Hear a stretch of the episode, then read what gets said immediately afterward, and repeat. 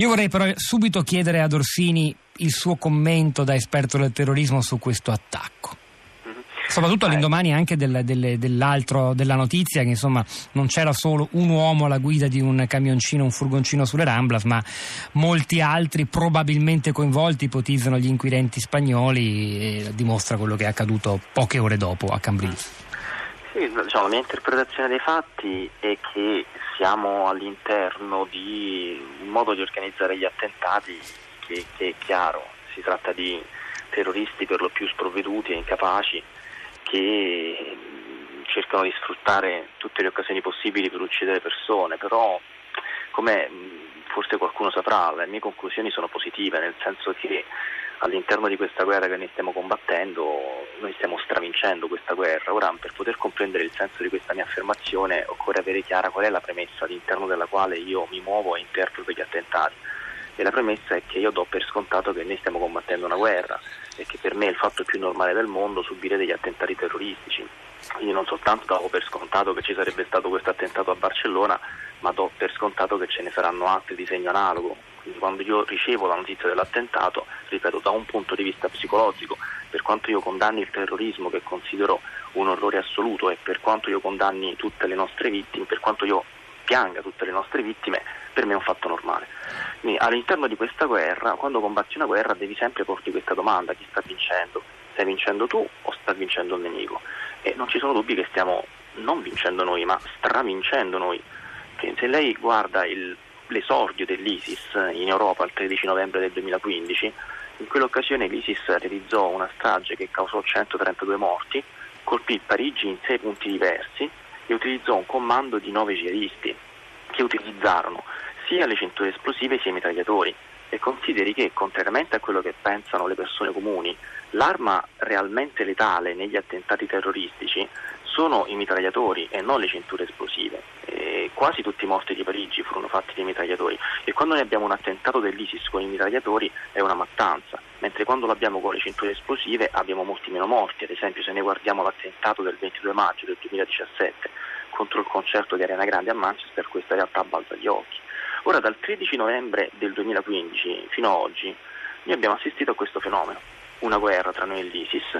E l'ISIS è stato sostanzialmente azzerato perché eh, noi abbiamo avuto poi l'attentato del 22 marzo del 2016 a Bruxelles dove sono entrati in azione quattro terroristi, di cui soltanto tre kamikaze perché uno scappò, quindi passammo da un comando di nove jihadisti a un comando di quattro jihadisti e passammo anche da 132 morti a 32 morti, 100 morti in meno perché a Bruxelles i terroristi non riuscirono a procurarsi mitragliatori e perché non riescono a procurarsi più i mitragliatori?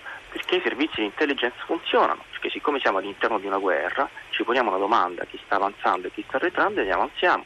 Se noi guardiamo tutti gli altri attentati, dal 22 marzo del 2016 Bruxelles fino ad oggi, abbiamo avuto dopo Bruxelles il 14 luglio del 2016 Nizza, dove avevamo molti morti, 86 morti, ma grazie all'ingegnosità del terrorista che fu particolarmente abile a scegliere il posto giusto al momento giusto, ma parliamo sempre di una persona, di uno sprovveduto che rubò un camion.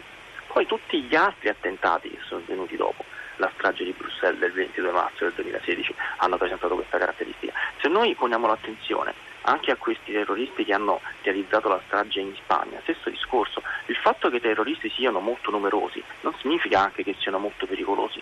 Noi adesso abbiamo avuto cinque terroristi che sono stati abbattuti dopo l'attentato. E colpisce molto, devo dire la verità, la capacità di individuarli in un luogo distante esatto. da Barcellona, dove le persone, come tradizione che sia in Spagna ad agosto, esatto. stavano passeggiando a luna di notte sul lungomare, eh, perché la vita poi nella sua normalità continua, e, e sono riusciti a trovarli, a individuarli, anche se non esatto. sappiamo nulla dei legami diretti con gli attentatori di Barcellona, è ipotizzabile che vi siano. Eh, che meccanismo c'è dietro? Com'è possibile arrivare a un risultato di questo genere?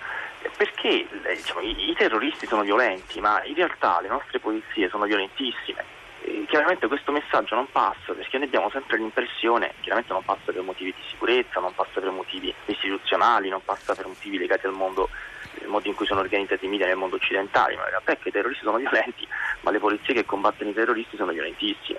E eh, noi tra l'altro la ragione di tutta questa efficacia nel contrastare il terrorismo dipende anche dal fatto che i nostri parlamenti hanno approvato delle leggi durissime contro il terrorismo, anche questo non viene mai detto. Questo anche a fugare, mi perdoni se la interrompo, quell'immagine forse troppo spesso propagandata all'indomani degli attentati di una società europea, occidentale, come dire, inevitabilmente vulnerabile, fragile, decadente, che, che si arrende al più aggressivo ah, e magari no, più guarda. orgoglioso della propria identità, radicalismo islamico. No, no, no, no, no, no, guardi, non esiste una civiltà più violenta, più aggressiva, più espansiva della civiltà occidentale. Eh, a confronto quella che ne possiamo chiamare con un termine improprio, che sa che lei, insomma, il mondo musulmano, il mondo islamico è molto diviso al proprio interno, ma eh, noi stiamo parlando della più grande potenza che si è mai apparsa sulla faccia della, della terra. Non è mai esistita nella storia dell'uomo una potenza come quella che abbiamo davanti agli occhi e che è guidata dagli Stati Uniti. Tra le altre cose anche dal punto di vista identitario, al di là di tutta la retorica che viene riversata sull'Occidente, la nostra identità è molto forte, tant'è vero che l'ISIS non è riuscito nemmeno a scalfirci, e tant'è vero che noi tra altre cose siamo riusciti a ridurre a brandelli l'ISIS in Siria e in Iraq, mentre l'ISIS a dispetto di tutto quello che viene detto, che la nostra vita sarebbe cambiata, ma dove è cambiata la nostra vita? Ma la vita non è cambiata in nulla. Qualcuno dice la nostra vita è cambiata perché abbiamo più controlli negli aeroporti, ma scusi, ma a lei questo sembra un argomento che abbia un senso? Non Alessandro Orsini, sì, no, ha detto delle cose credo di grande interesse e anche un po' controintuitive e un po' in controtendenza con tante narrazioni. Posso sì. terminare? Chiuda, chiuda, prego.